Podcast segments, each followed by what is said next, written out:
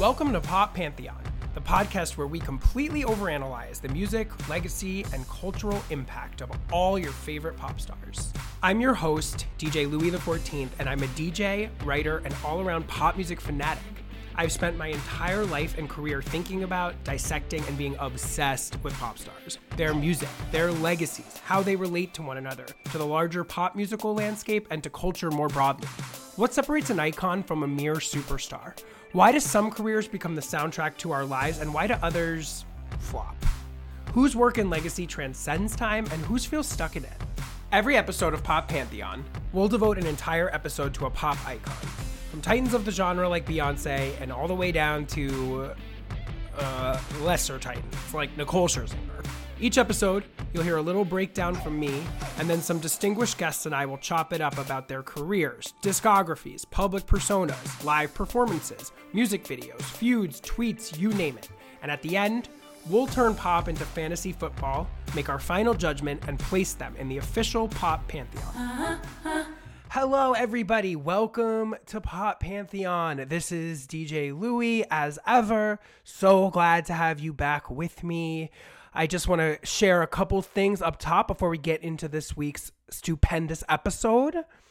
I first just want to thank everybody who keyed with me on Pop Pantheon Pod on Instagram last week, or uh, sorry, two weeks ago, about Justin Timberlake. That was a really fun discussion. I was really interested in everybody's points about how they feel about listening to Justin's music, even if they were sort of fans of it, uh, in the context of the revelations that we've all had about his roles in the Super Bowl incident and his relationship with Britney. And obviously, Britney's top of mind for everybody right now because of the stuff that's going on with her speaking out about her conservatorship. So that was really fun. And you guys had so many interesting things to say. And thank you for coming on and sharing that with me.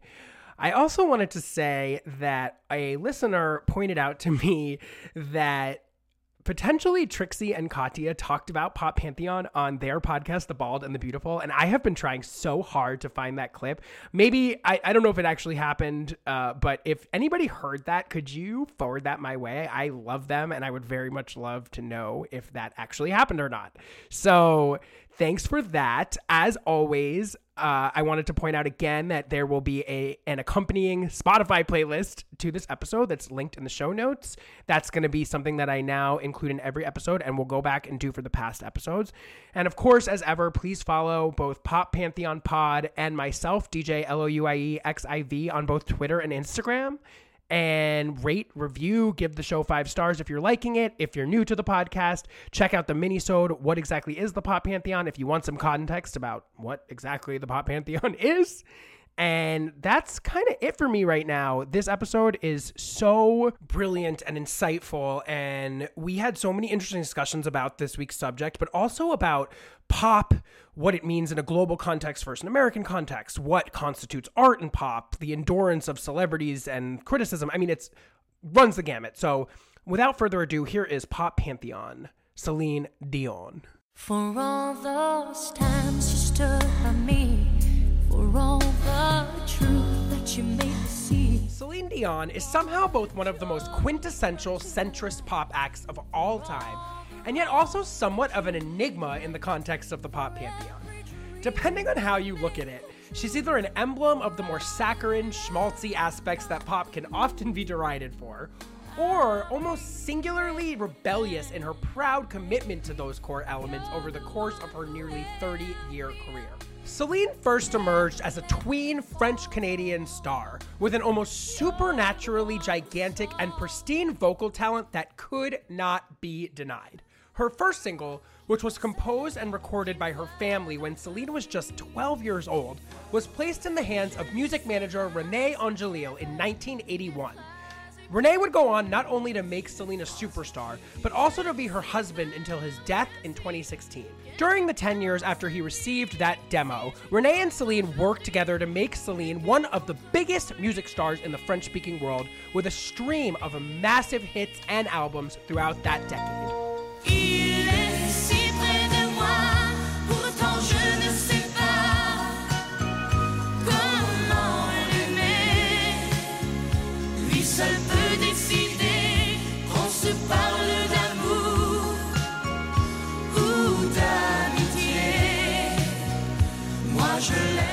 Release of her English language debut, 1990's Unison, and its self titled follow up in 1992, Celine launched to stardom in America with a series of bombastic, melodramatic ballads and covers that showcased her show stopping mezzo soprano, gossamer vibrato, and virtuosic three octave range.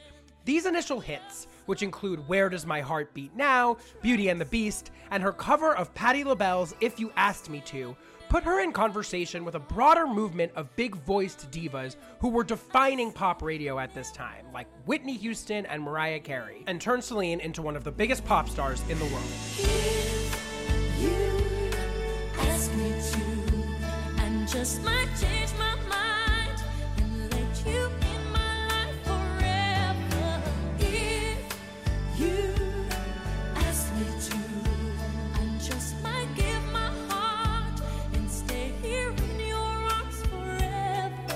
Following her initial English language success, Dion continued to build on the same musical formula, trading mainly in her signature style of melodramatic, broad balladry to bigger and bigger success throughout the mid 90s in both her French and English language careers.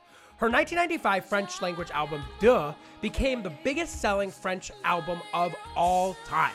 Meanwhile, her run of English language albums throughout this period 1993's The Color of My Love, 1996's Falling Into You, and 1997's Let's Talk About Love became some of the biggest selling albums of all time in any language. They also featured a panoply of definitive 90s pop rock ballads, some of the most enduring hits of that era, like All by Myself, When I Fall in Love, It's All Coming Back to Me Now, Because You Loved Me, My Heart Will Go On, and of course, The Power of Love.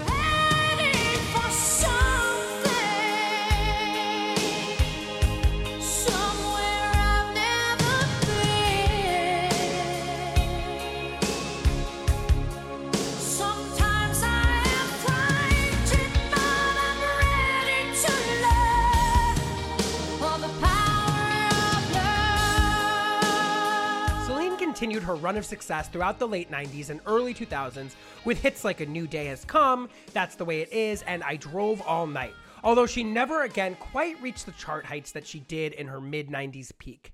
In the mid 2000s, Celine also became a pioneering performer in Las Vegas's entertainment scene with numerous hugely successful residencies throughout the last 20 years that have paved the way for pop's eventual takeover of the strip. Initially viewed as somewhat icy and opaque in her public persona, following Angelil's death, Celine has also become increasingly noted for her gregarious, quirky personality, self effacing sense of humor, and bold fashion choices. She's also maintained a massive and successful touring career throughout the last couple decades, as well as a beloved, charming, and enduring celebrity presence.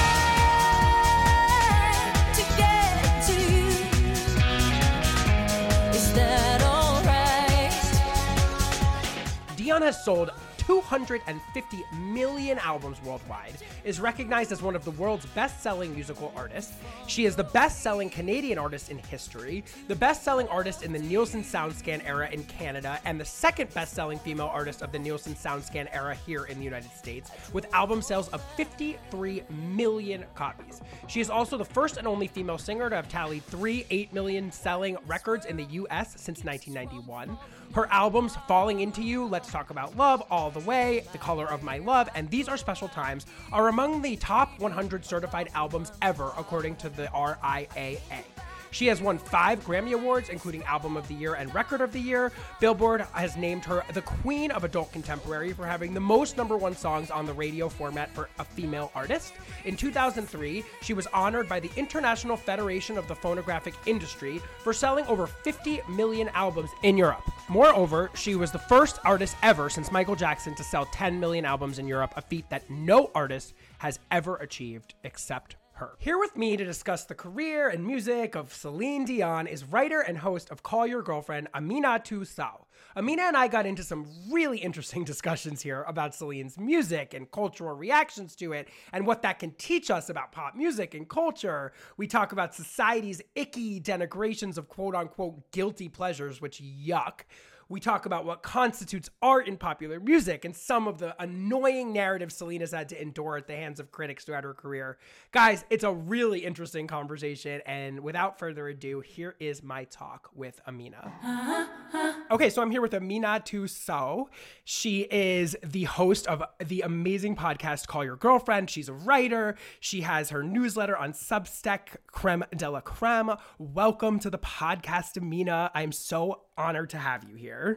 Thank you for having me. What an honor. It's really, honestly, the honor is truly mine. I've been listening to you for so long. Obviously, we've got Lindsay and Bobby as mutual friends. So I am like in the Amina extended universe, I feel like. Are you kidding? DJ Louie, you are a legend in the group chat, always.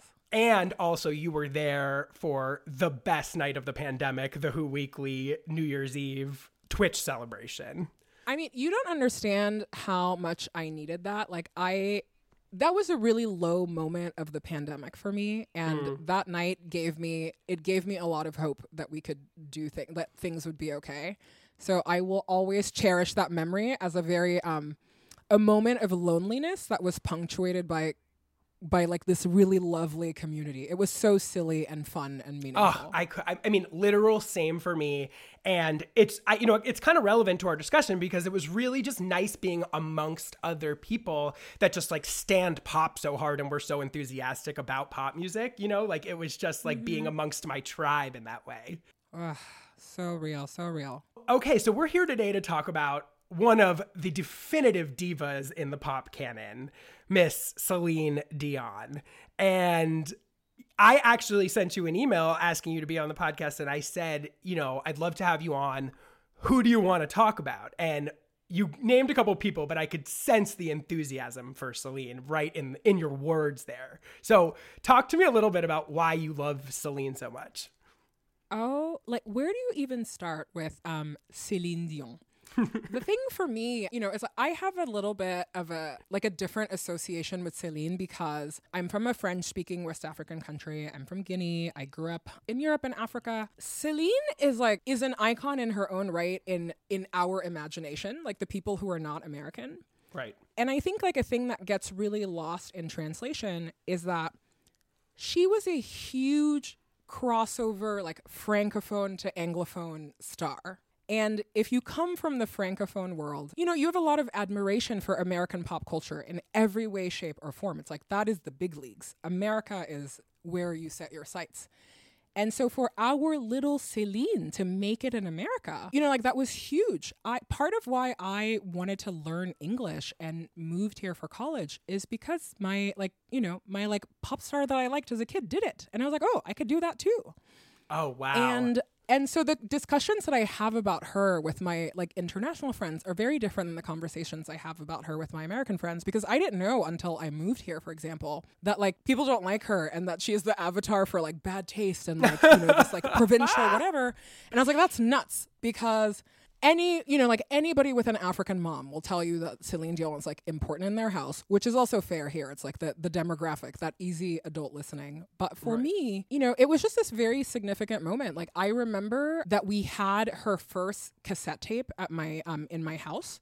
Her first fr- her first French cassette tape. the very first French cassette tape. If you look at the cover for it, like she's so cute. It's called La Voix du Bon Dieu, which just means like the the good Lord's voice or whatever. and she was again, like, a teenager at that point. Oh no, th- I think she was like maybe a tween here, like for this like this thing. She was maybe like eleven or twelve. you know, a lot of Americans, I don't think, fully recognize that before becoming a multi, multi, multi platinum American diva in the 90s, Celine had and was basically a teen pop star. Well, yes, she was our she was our version of Tiffany. She was the French style version of Tiffany. Ah. And the fam the family like kind of legend is that you know like she's born in this like working class. I want to say they were like very religious, like Catholic, like 1 million children, some real just like ma and pa shit and she's the one that like breaks through. And and so this album, the the one that I'm telling you about, the cassette rather, there are so many covers on it of other like very popular French songs. So it's like think about like maybe like an Edith Piaf cover or some just like these very like known French songs. So covers and you're like, okay, she sings really well. And then on the B side was this song that is like to me- to to just say it, like remains one of my favorite Celine songs because it's the song that I fell in love listening to with her. Right. Ce n'était qu'un rêve, which is it's like a it was only a dream. It was nothing but a dream.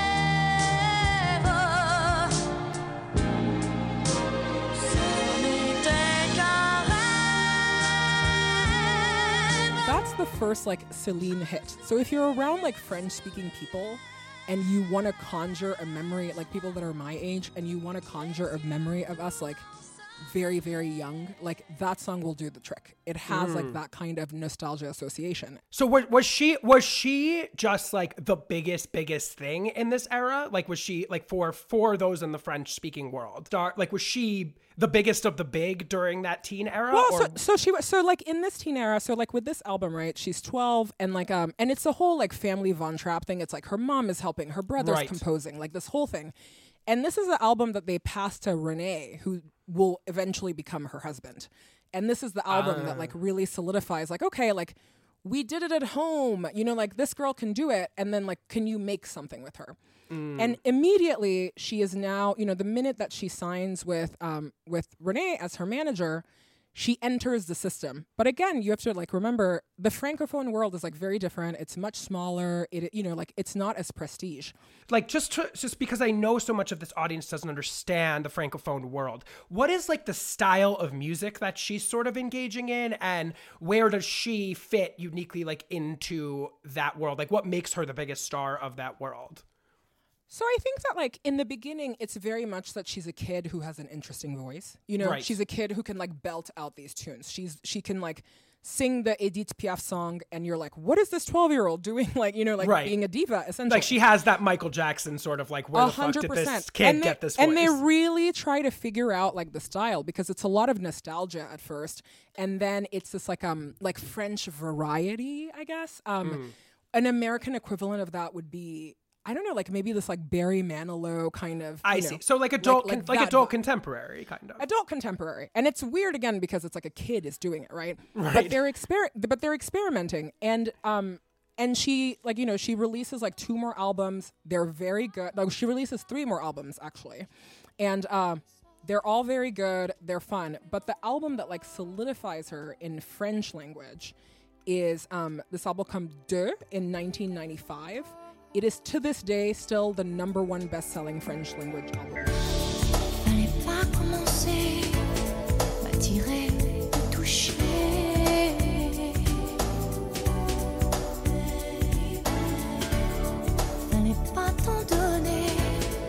je sais pas jouer. All right, so this is really important what we're establishing here. So basically, Celine's career really runs on two tracks. We've got sort of the American diva of the 90s phase that I think most listeners of this podcast will be familiar with.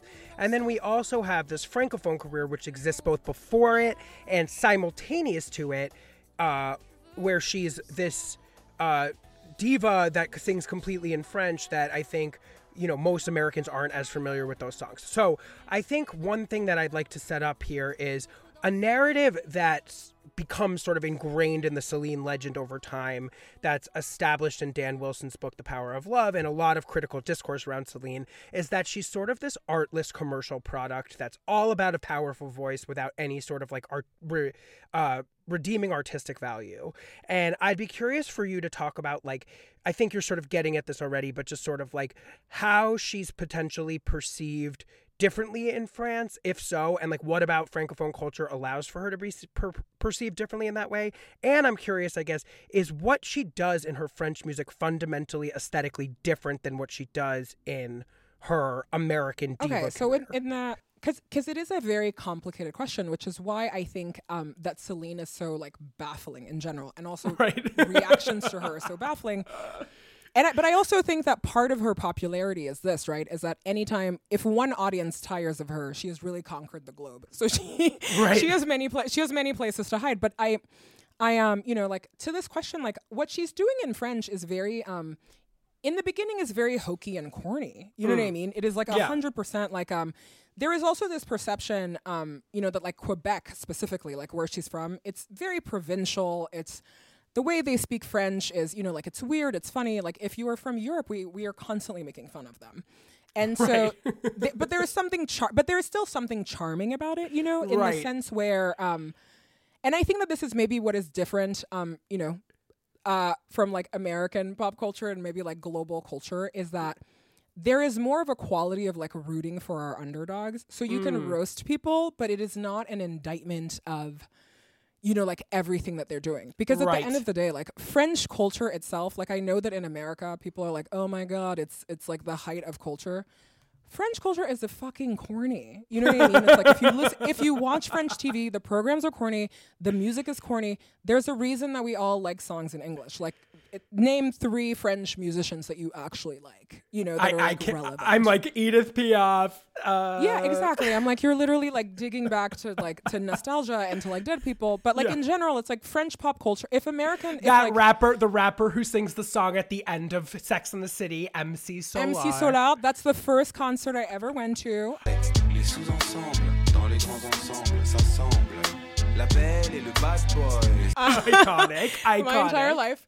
And then uh, and then I went to a Celine concert that same week. So I like Oh, I count wow. them both Two- as like my first uh Oh, my wow. first like concerts. Wow. But you know like but I think that like that's the critical thing that you need to bring to this is that um some people are okay with like being a little more corny. Like th- Mm-hmm. this idea that like you have to be cool and reserved or whatever, I think in America is weightier. I'm not saying that it doesn't exist in French. right. I am just saying that like the culture, like francophone culture, allows um, more fluidly for for this kind of like exploration. And I also think that like you know it's like she she emerges in the early '80s and then in the '90s, so we're li- she's literally morphing in front of our eyes. Right.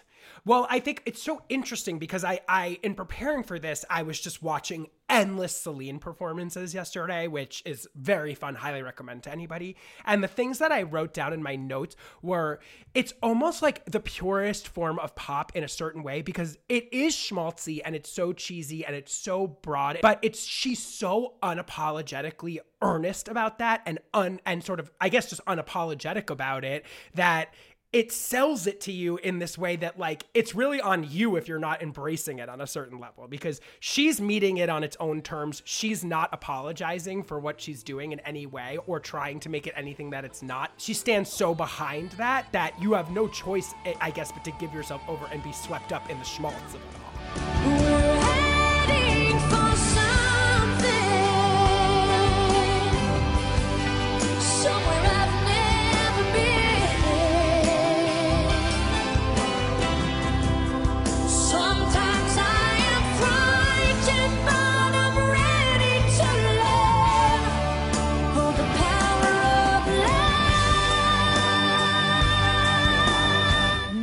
is under the illusion that when you listen to her, that you're doing something that's like very high art. right exactly You know, like it's like Right. that's not this is not what's going on here. It's like Right. are you enjoying it?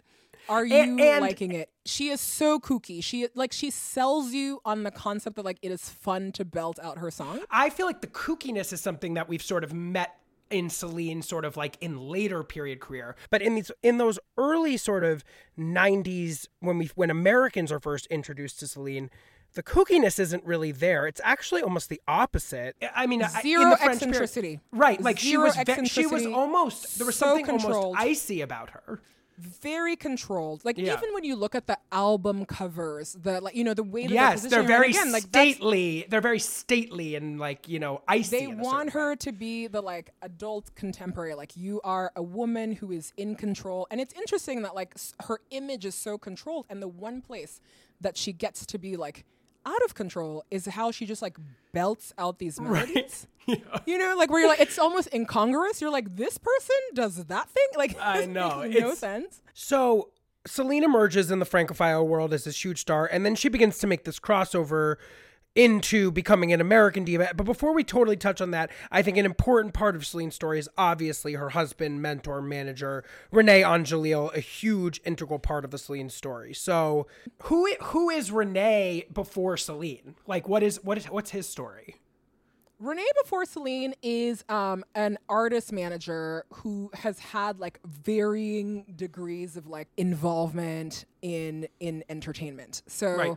He he's like much older than her. He was a pop singer himself, like a long time ago. He was like in this pop rock group. I'm trying to Oh. remember their name. They're called like uh, Les Baronnets or something like n- not like basically think like a lower rent like Beatles. like he was trying to do that like Canada version.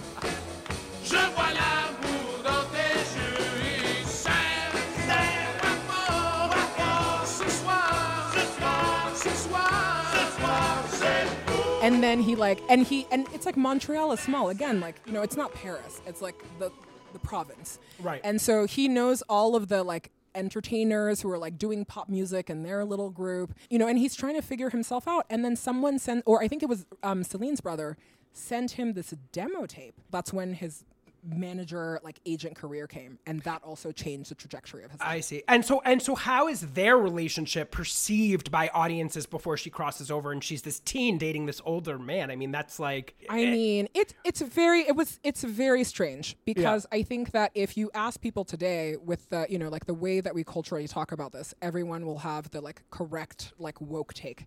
Right. At the time, you know, like I remember um French magazine covers and like um like tabloids being like, "Ugh, this is weird. He's her he's her manager and Right. he's her husband now." You know, but they also like they never gave us any insight into that relationship. Like they never really Mm. right, talked like about her it. her like, celebrity happened. persona was very zipped up in this early Yeah.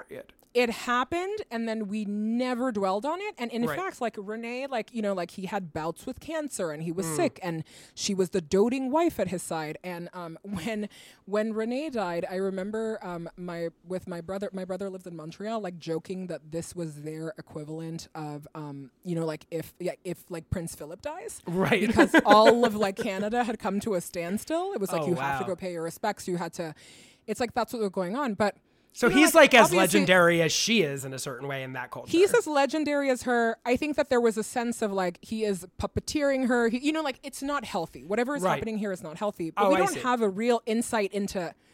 We don't know because she looks happy. She's doing the albums. They have these children. Right. And um and by all accounts, she looks so happy. Like their wedding was insane. It was like Right. broadcast live on I like all that. of Canadian. It TV. was like, the royal wedding of course. Yes, it is. It was interesting. I mean, I, I feel like usually, you know, this is my area of expertise. I'm so I, I when I was preparing to do this interview, I was just kind of like, I feel like I just don't know that much about her as a person. Like, I obviously know her through her hits, and I know sort of like the our like broad public perceptions of her. But unlike most American celebrities, it's like I'm so not tapped into like a narrative that I followed through her career. Celine really, like to her advantage, had that she was this like white woman foreigner, you know, Yes, where it's like uh-huh. she's she's like this exotic bird in the diva nest. Yes. You know, and and on one hand, it also means that like uh like nobody sees her as a contender. Yeah, well, let's let's talk. Let's just let's pause for a second and just talk about sort of that moment in the early '90s. So Celine has this huge career in the francophone world, and then starting in the '90s with her album Unison, she cross she begins to cross over and become a massive star in America.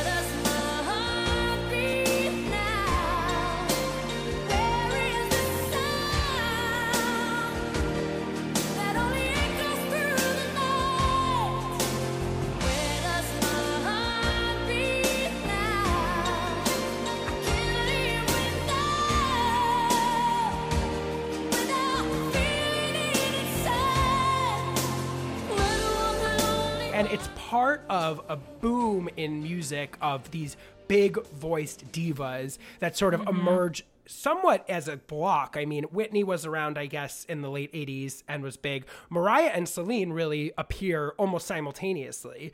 And they're doing, I guess, like they're often lumped together and they're seen as doing some version of the same thing. They're both like especially in their in that early period of Mariah's career, she's also seen as sort of like a commercial product. They're singing these big bombastic ballads that are I mean, all like about Celine kills Lion King. She like she's the Right. queen of the original soundtrack, like star Right. song. Well, You and know her what I one of her first big hits in America is Beauty and the Beast, is singing the Beauty Yeah. and the Beast Oh yeah, theme Beauty. song. Sorry, I said Lion King. Yeah, and yeah, yeah, yeah, Beauty yeah. and the Beast. Yeah. Amazing.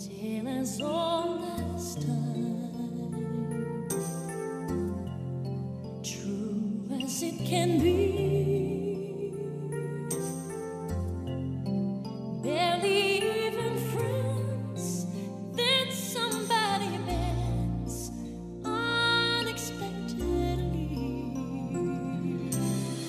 And and so I, I guess I can you talk a little bit about like what Celine is doing that's either similar or different than Whitney and Mariah in that early period? Like what, what how how do you stack them all up against each other in that sort of early '90s period of their career? I think that like what Celine is doing is like legitimately like the act of crossing over, right? right? Like she has less flexibility in um in how she's able to navigate these waters because they've like negotiated a big contract for her. She has a huge following in another part of the world, but she really has to prove herself. Right. And this is where I do think that like that conversation about race is appropriate. Mm. It's truly like the way that Celine is molded and the um and the the leeway that she's given and the opportunities that she is given, um, she is one hundred percent deserving of. Right. But again, it is hard to um it's hard to like see um to not see that like she is also imported as a way to like distance a little bit from these other divas that are you know like more problematic like more it's like everyone is doing their own thing we need someone that we can like uh that can that can really just like deliver the thing that we need And- Without with you're saying like without the sort of complicated dynamics. yeah play. without the perception of like being complicated and Right. celine like checks all those boxes like she's super talented she can do it but it's like if you want you're like we want a woman with a big voice who will deliver an emotional moment for a bazillion dollar movie and have that like carry on right.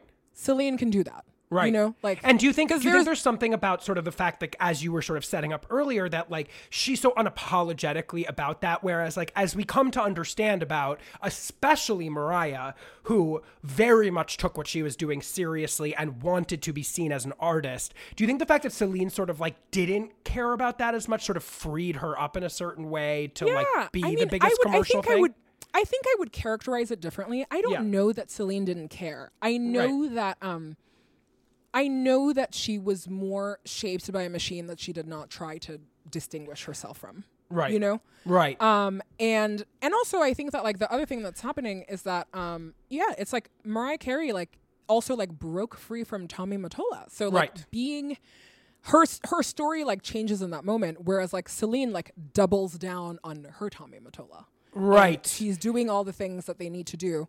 And I think that like when you remember like you know that she says in that interview like she wants to be a part of eh, like every every single human's like big celebrations right that's why she goes in you know it's almost like telling someone like hi i'm going to give you a big platform like do the platform and she like very uncritically a- analyzes it so But you know, you know what's interesting is I went back and listened to some of those early records. I listened to Unison, I listened to the self-titled album, I listened to The Color of My Love, and what's interesting is that she does try to dabble in other styles beyond sort of these melodramatic ballads that are her oh my god signature. the christmas album with yeah, like, reggae and there's like you a know? reggae. There's a reggae song on there somewhere that I was like, oh my god.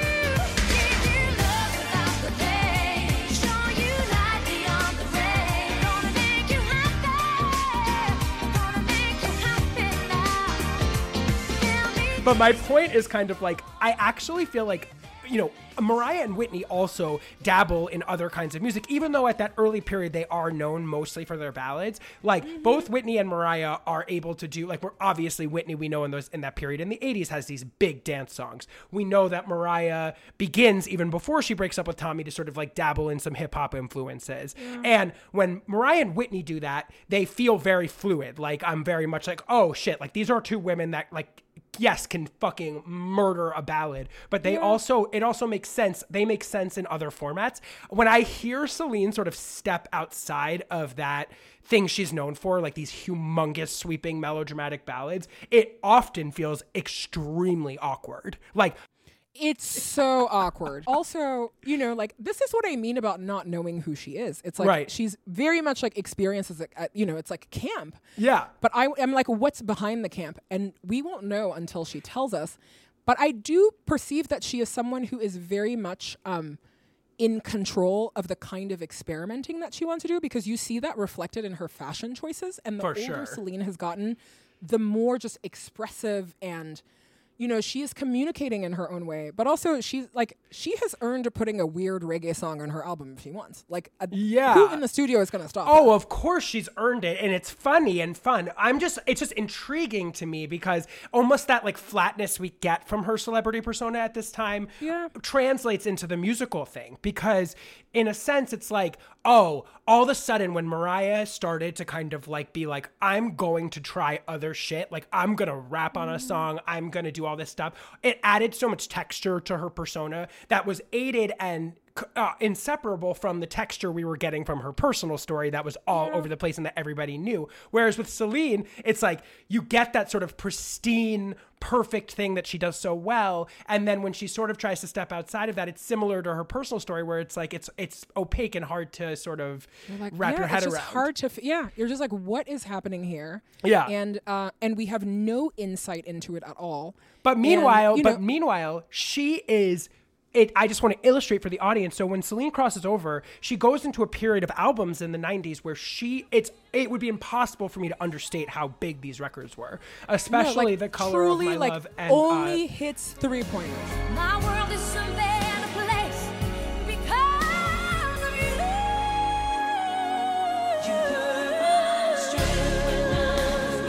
You were. I mean, only this girl three is.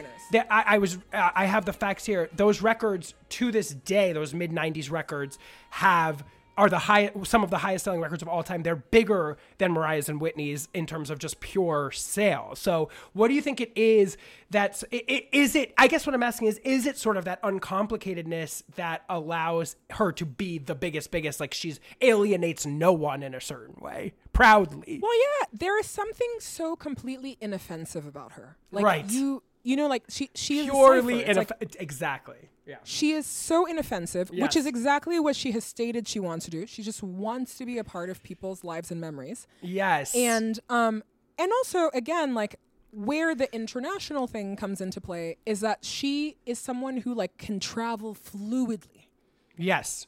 Right. Throughout all these cultures. You're not trying to explain her. It's not like trying to explain like an African American artist to uh, an Asian audience.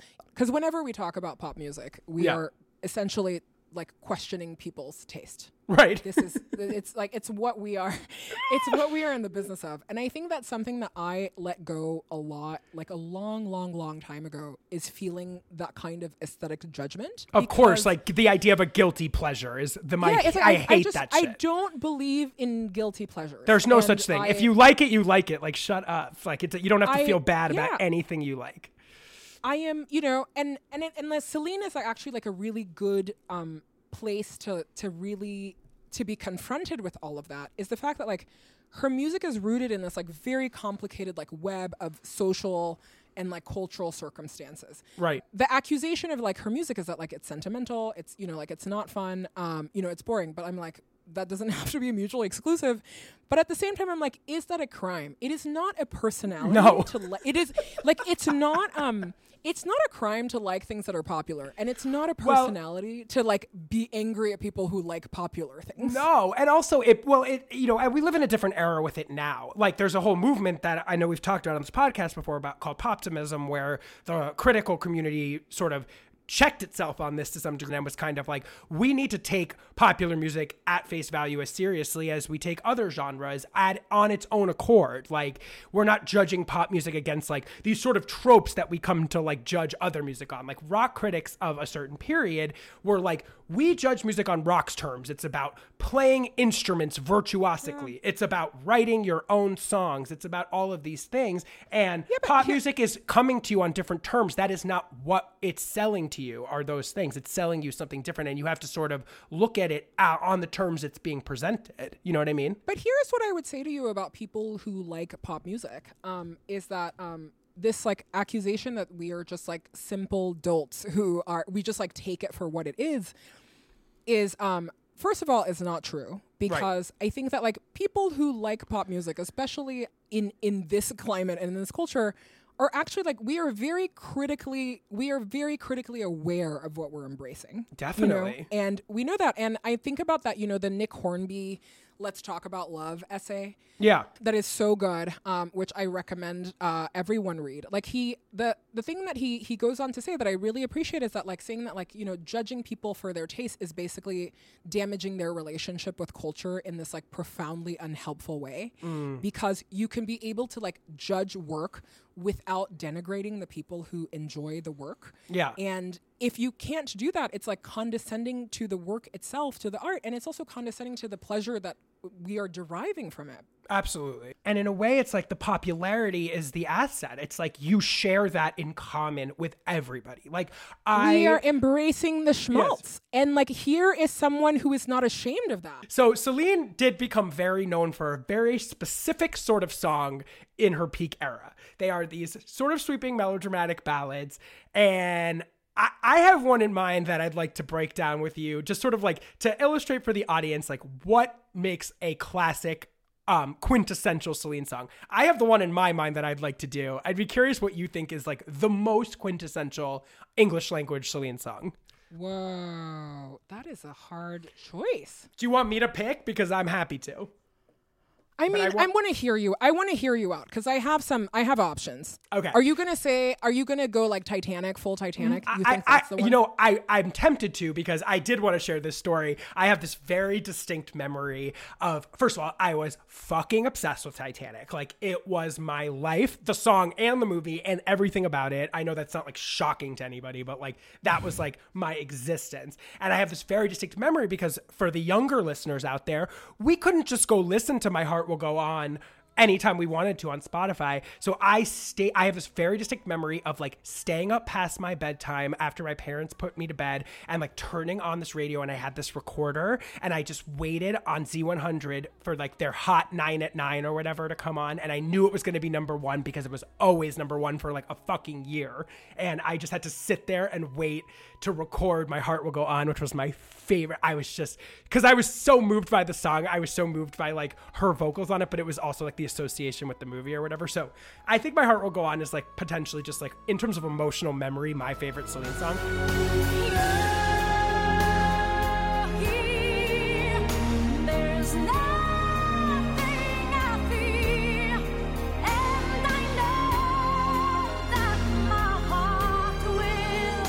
But that's not the one I was going to pick. What I was going to pick is it's all coming back to me now Okay, we are definitely on the same page. Yeah. I mean, page. it's all coming back to me now. I would venture to say is not only the most emblematic, perfect Celine song, but perhaps the greatest diva ballad of the 90s, in my personal opinion. There were nights when the wind was so cold that my body froze in bed if I just listened to it right outside the window. There were days when the sun I mean, that whole album, Falling Into You, but Ugh. you're right about that song because just the crescendo, the Ugh. way that it builds, the And- Mm-hmm. anticipation, and just the like the quietness of it is just unparalleled. Like the yeah, unparalleled. kiss you like that. It was gone with the wind, but it's all coming back to me. Well, first of all, it is melodrama to the absolute max. It is seven and a half minutes long. It go, it builds from these quiet sort of choruses. She's very it, it displays the sort of control of her vocals, which is like one of her absolute attributes. She is the most professional singer. Like she's able to sort of like have these controlled moments in these in these verses that build into this massive explosion of a chorus.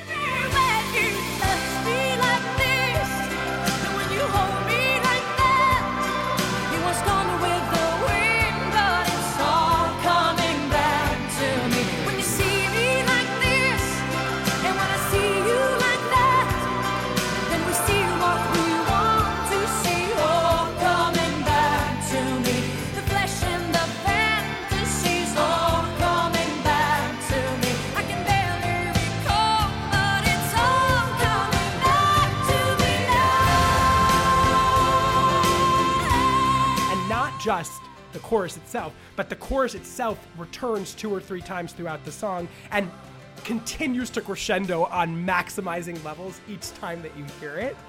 Ugh. I have to tell you, like, I, there's few songs that like send a tingle up my spine to the degree that it's all coming back to me now does. Like I just love to like root for someone who looks like they're having a good time, but Yeah. also for someone who has just like come from so far. Yeah. And that song is really that. I like even I and I told you this earlier. I was like the reason that I wanted to learn English is because Celine. I was like, if Celine can do it, I can do it. Yeah. And there is just this like um you know, it's like beyond the schmaltz and the emotions and the everything. There is just like you always just want to root for her because she looks like she just like needs she needs for you to believe that you believe her. And that's all the power ballad is. Yeah. You know? Yes. And The, like the emotions are crazy. It's like it just like even if you're not feeling it, you are there with her. and they're so bombastic on that song and i think that that's very sort of important about these diva ballads of this era and specifically celine I- I- it's almost like an insane level of feeling like it's there's something um uh it's it's it, it- it takes like a simple feeling and turns it into something operatic. That's like the, the word that comes to mind on it's all coming back to me now. It's almost like it it's its own opera of like heightened melodramatic emotional release or something like that.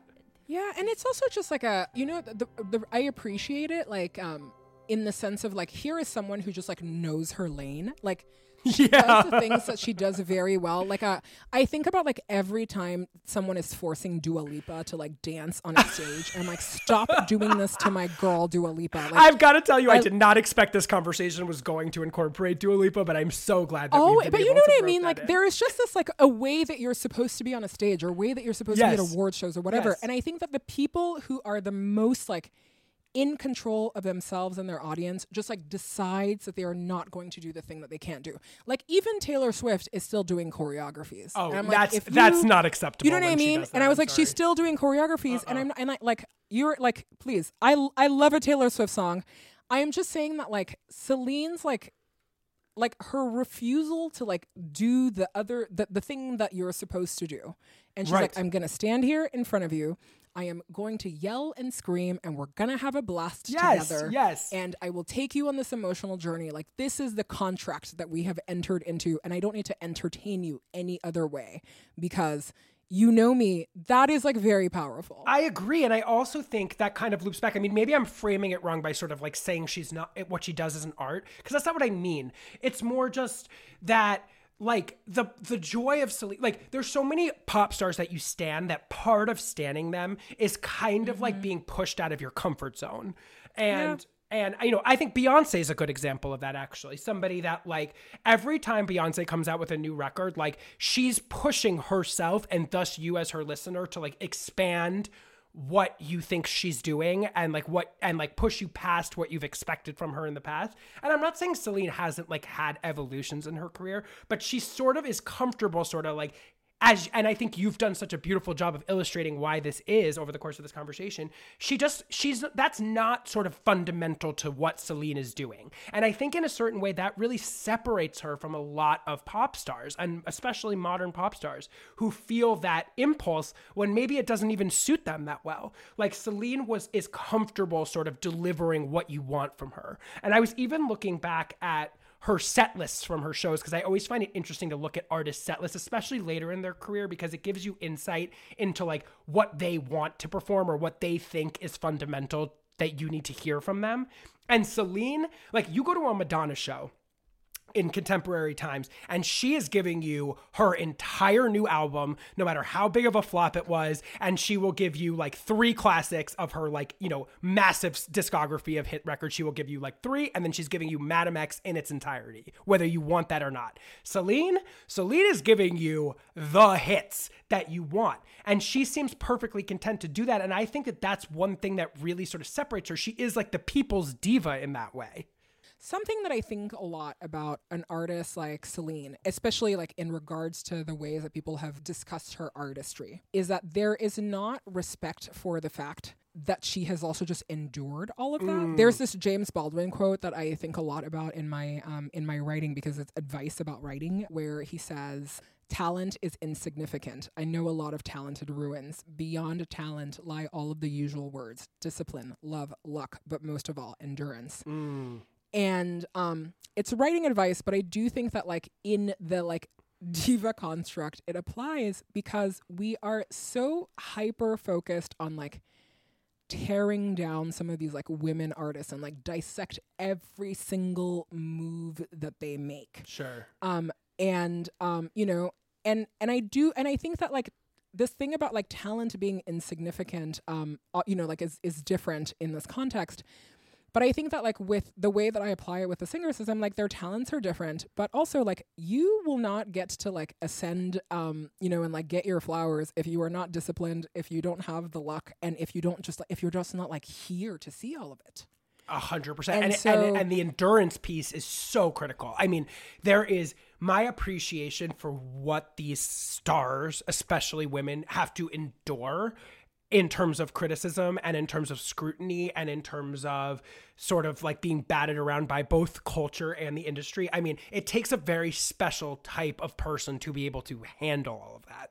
Yeah, and to like work through all of that and like deliver like work product and like take a step back and look and you know it's like thinking about Celine. I think it's like 28 studio albums. That's insane. Insane. That is an insane. They work that is an so insane amount of albums. They work You so what I hard, mean? and I do think there's a tendency on the part of culture to underappreciate them, especially when you're not sort of seen as innovative. There's sort of this thing of like, oh, whatever, like it, what they're doing isn't that hard or something. Or when you see someone who's sort of as preternaturally talented as Celine is, like obviously she's got this massive natural talent. There's sort of a lack of appreciation for the endurance and the hard work and discipline that goes into that.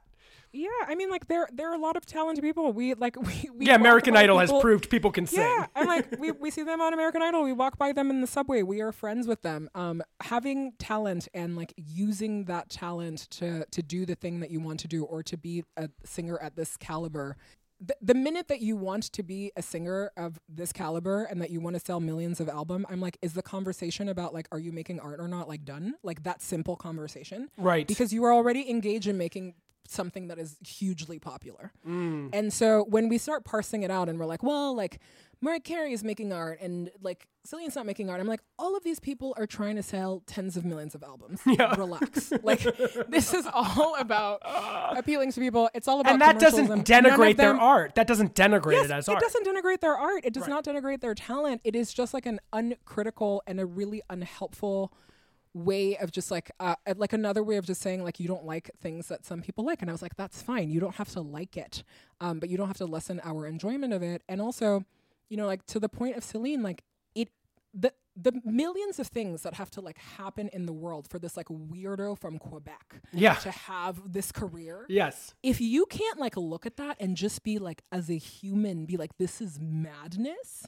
and appreciate that you know i'm like i can't help you but like love celine And it's like art, I feel like to so much for, you know, this is esoteric, but it's like art is so much about just connecting with your pure, authentic self and being able to sort of translate and deliver that to people. And that can look a million different ways. Like that can be, so that can mean like, first, for one individual, sort of like blatant commercialism denigrates what they're doing as art. And to another person it could have zero effect and be 100% incorporated in part of it as it, it to me art has so much to do with authenticity. And so if if that's if if if your true authentic sort of thing you're trying to deliver to the world includes sort of broad appeal and reaching the most people po- possible that's it's all very individual in that way. And so it's hard to sort of apply universal standards to what is art and what's not art. It has to do with the person you know right it has to do with the person but i think it's also a reflection of the listener and where you are at in your journey like one of my like my enjoyment of celine dion as a like a,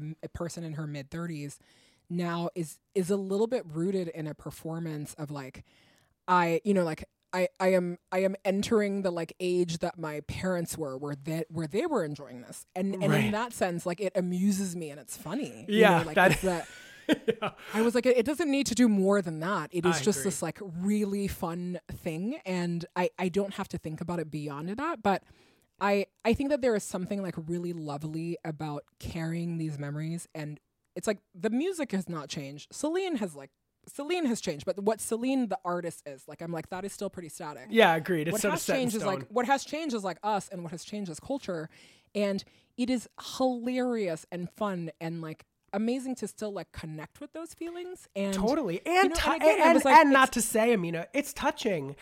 She touches me when I was watching her sing the other day. I was just like, I'm so swept up in it. And if that's not art, what what is? I mean, like it touches you. So what what what else is there really to say about it? There's something I'm true like, about I- that.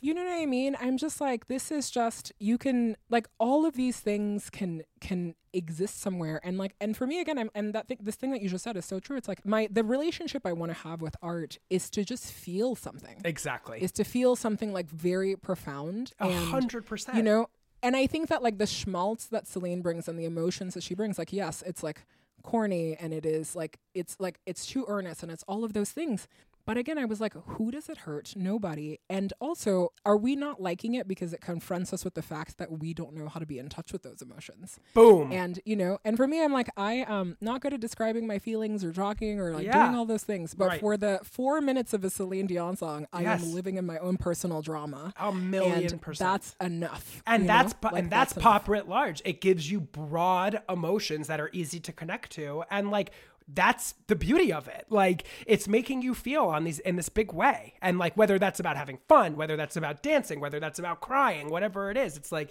you don't have to necessarily be Walt Whitman or whatever to like actually to him to to hit you in your heart in that way. It can be something broad and commercial, and that's sort of the the beauty of pop. And I think Celine embodies that in a certain way that makes her a very emblematic pop figure. She yeah, is um, unapologetically that. I love it. Yes. I love it. Yeah. As So- a woman who loves money, I love this. like, right, yes, and she sort and she has so before we get into the pantheon discussion, I guess just one thing I want to make sure we touch on a little bit is sort of like the evolution of Celine's celebrity. So like as we were sort of catching uh talking about earlier in the conversation, there was sort of an icy almost like European francophone feel to her personality early on, like very controlled very uh, uh, very sort of like tightly wound and then we've kind of spun off on a completely other trajectory maybe mostly post Rene's death, but even before that, right? Like, sure, her persona has com- the kook has completely flown out, right? Like in the in recent The times. kook has completely flown out, and there is not a like. I don't quite know how to put my finger on it because it feels uncomfortable, but there are not enough details. You know what I mean? Right. Like it's just it, it. She's just. I- It's like very campy. It's very kooky. yes. anytime I see a quote about her, like it just like uh she like wouldn't cut her son's hair, she wouldn't like the the tabloidy stuff is yeah, it's there is a curiosity there that we all have. And clearly she gets ambushed and people want to talk to her and say things, but the whatever it is that she is trying to communicate to us, I am not it is not translating for me. Oh, so, you're not I'm in. just- you're not into the kook. I I see the kook. I guess like what I mean is I don't know what the meaning of the kook is. I You know, gotcha. it's like what's going on here? Is it like a kind of kook that I need to be worried about, or is it just like is Mm. it okay? And I don't know that, and so I reserve no judgment for it. I know that like I get really excited when I see um you know like videos of her like reacting to her fans singing to her. Her like carpool karaoke was so Yeah, fun. cute. That was her fun. entire On the like fashion rebrand. Her fashion rebrand has been amazing. Like the like the the story is that like she saw Zendaya dressed and she was like get me the person who dresses Zendaya. And then that she they have the same stylist and her like I mean like her fashion is amazing but again like I guess like also what I'm trying to say is that the the thing that is like very hard for me in my fandom of like anybody like whether it's Celine or artists that I like I really try to um I try to keep like a critical, open mind about, um, you know, I'm like, the relationship that we have is that I pay them money and they give me art. Right. Everything else I don't deserve. I just, I try not to have any judgment, but there is a part of me that is like, I am, I would not be surprised if, like, in a decade, there is a Celine documentary about how, you know, like actually she she's just had like all of these problems, and she has like uh, you know like Right. all, and she has been like trying to to tell us whether it's the concerns about her you know like the concerns about her weight or the way that she the mm. the like strange weird things that she says or does. And even as we're talking about all these divas i'm just so struck by the fact that they are avatars and not people you know mm-hmm. And they're people with complicated lives and complicated feelings and the music that they give us like that's their job i was like that's the office for them Right. it is all professionalism Right. and so to impugn them for like wanting prizes or wanting money or wanting you know like they do the thing that will make them the most money it's so silly i was like this is what they do to feed their families Yes. granted they do it to the tunes of millions of dollars Yeah, I was gonna say feed their I families for just- generations. yeah for generations but i i just i really like want to bring it back i think more i'm more um interested in like kind of what it says about me and what it says about you and what it says about our culture Yeah. than it says about this person because it is not normal to have this level of fame. No. it's not normal we have celebrities and i think that like we we cannot accept that it's a normal way to live life and that it does not damage people. yes. All by myself. Don't wanna be all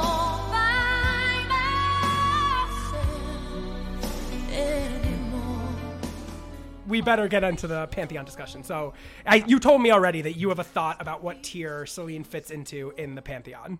Want to share? i mean celine to me is 100% icon in the pantheon you think she's tier one? She's tier one. She's Ooh. automatic. She's automatic tier one, and I'm gonna tell you why. One, uh, first name basis. Two, Yes. True. um, she ha- like she has the receipts. Like the the albums are all there.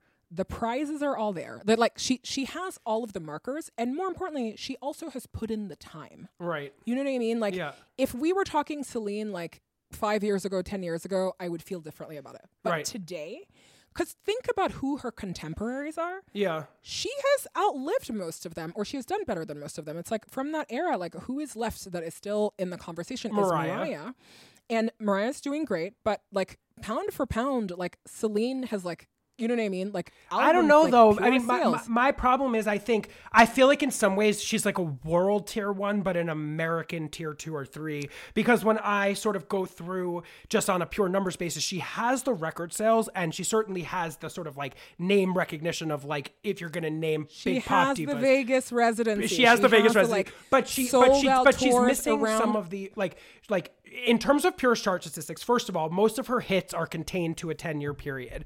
Her celebrity outlives that, but most of Celine's signature hits, unlike a Madonna, unlike a Mariah, unlike some of the other women in this top tier, are actually somewhat confined. And I don't know that she's been able to maintain in terms of releasing new music and a discography that sort of like continues to build through numerous decades. I'm not sure she has it for sure in the francophone world and that's why it gets a little complicated i did an episode on kylie minogue and we had to kind of like rank her separately in like a world i know. in I mean, like- context and then in america But I think that that, but here's the thing, right? The reason that I push back against that is because I do think that like that is also informed by the foreigner bias. Right. You know what I mean? Where again, it's like that is just like centering, uh, it's centering like American pop culture and not wanting to understand that like, um, you know, like global influence is important. oh it's, it's very yeah it certainly is You know It what I mean? is, It's yeah. just, it's like a it's like my experience of like anytime I go watch like a Korean pop video and it has one billion views. Yeah. yesterday, you know, like I'm like that's that's what's going on here. yeah But no for sure I don't know, but the reason that I feel strongly about Celine being in this class, like beyond that, is that I think that the staying power like counts for a lot. I agree. It count it counts for like a tremendous amount and i also think that like staying power like relative to her contemporaries is very important because if you look at like the tear down she she like it's almost like i hear you about like it's not perfect and i was like i'm happy to be in the middle. Yeah. But i think that like you know part of me like putting her in this iconic status is that she she has just like never wavered. She has never wavered. There are no missteps. She has done everything right, and that's where the like boring things comes from. well there's no But missteps again- but there are missteps there's com- like she it- oh, I mean commercial missteps yes, in the like- music, absolutely. Yeah, yeah, like Absolutely. like she she I do think that like the thing that keeps me from wanting to put her there is these other artists have provided massive innovations to the genre that are like so integral to what makes them pillars of the genre. And Celine almost is in some ways celebrated for but also hampered for her lacking in that, and I think that that has sort of limited in some ways her ability to like. You're telling me that singing in two languages is not an innovation? No, that is Like, Who else has done that? That's you, but you know what I mean. I That's think, but this is what I mean about like yeah, yes, being again, too American it's about like centric. what the value system is. I was like, who? Like, I've heard the Beyonce songs in Spanish and the Bieber songs in Spanish. Like, I'm not impressed. I'm not impressed at all. Like, not at all. And uh, but you know what I mean. I was like, this is where I I say that about the bias and like, and honestly, like, I'm jokey, like fighting with you because I think that like we're never gonna agree on this. And Yes. my color is so like. Like I am so colored by the fact that like she, you know, she is a global superstar. and she was a star for you your and to whole me- life, like through childhood. Yeah, and, all as far as I'm stuff. concerned, I was like, you know, like being a global superstar is harder than being an America only superstar. hundred percent. And she does it, you know, like, and she she did it in this like context that is is fascinating. And again, like, you know, I think uh like only time will tell because I think that our like relationships with these people shifts and changes. But I will say to the audience that I thought that it was fascinating that you wanted to put maybe Taylor Swift in this category, and and a world Listen, in which don't like, Taylor show my Swift, No, no, hand no. on that. They don't No, know no, no, that. listen. They don't know that, but I'm telling them now because it's an important spoiler. But I'm telling you that like a world in which like Taylor Swift is an icon Yeah. and is someone who is accused of pretty much the same thing as Celine Dion Right. makes you rethink like like the Taylor Taylor can be like herself because Celine was herself. Yes, but I think the thing that I struggle with is that Taylor has like been able to musically morph in very in many ways to a, to great effect and maintain like success with hit singles and music. And to me, Celine hasn't had that part of her. I mean, I get it what you're saying about the music, uh, the the, fr- the it is my American myopic American point of view, and I do really I, but I, that listen, point. but I, but I think that like it's, I think I like I find this like really fascinating because this is what I enjoy about pop music is Yeah. that we're agreed on that like we feel good about a certain thing, but we never get precise about what the thing is, which is what is always so fun about this conversation. Mm. Yeah. And um and I think that this is also um it also doesn't surprise me because I am you know what I mean? Like I know that I'm shoehorning her into here, which is my bias. Yes. And um, you know, but but it's so emblematic of like what her entire career is. Like what a weirdo. It's like how do you even begin to categorize like the like weirdness of all of it? And I agree, and of all of them, I mean, you know, some it- it's it's true that very many people in these top tiers don't necessarily hit all the criteria, but it's sort of like what they represent is greater than the sum of their parts in a certain way. So that's like another big thing. You know, it's like Celine's celebrity and sort of iconography is almost bigger than you could ever like sort of stack up number one hits against in that in that sense. You know what I mean? I'm telling you, I'm gonna go now. Go listen Okay. to that uh, reggae song and uh, and just just be disappointed that people don't think that in- including why like first of all a Christmas album is insane, Ah! um, but I enjoy them so much. Uh, Louis, this was really fun. Oh my God, it was really so fun. me- you've like I don't know. I feel um like my heart is full again. Like I was like Celine. What a we- like what a weird just like what a weird thing to enjoy. And I and I gotta tell you, I want to thank you both for being full of insight, so smart, so gung ho, like a gift to this podcast. But also, you know, I'm a big pop fan, and I stand all these people so much. Celine's not somebody that I've spent a ton, a ton of time on, and I really appreciated that you pitched her because it gave me the opportunity to sit and listen and watch and. You know, what a fantastic pop star, and I'm so glad to have had you on to break that down for everybody. Oh my god. She's impossible to hate. She's impossible to hate. That's that's what it is.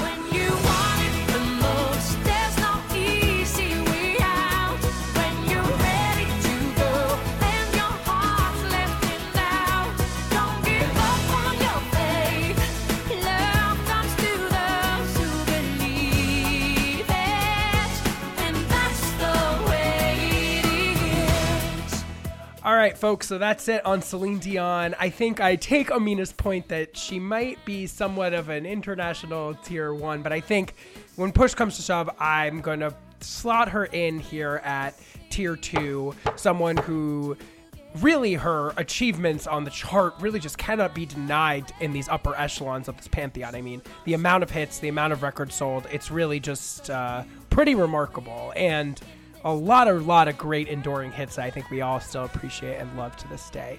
Thank you so so much to Amina for being here and for being such a wonderful guest. Please follow Pop Pantheon Pod on Instagram and Twitter. Follow me on Instagram and Twitter at DJ L O U I E X I V. Check out the Celine Essentials Spotify playlist that will be in the show notes of this episode, and I will see you guys here again in two weeks. Bye bye.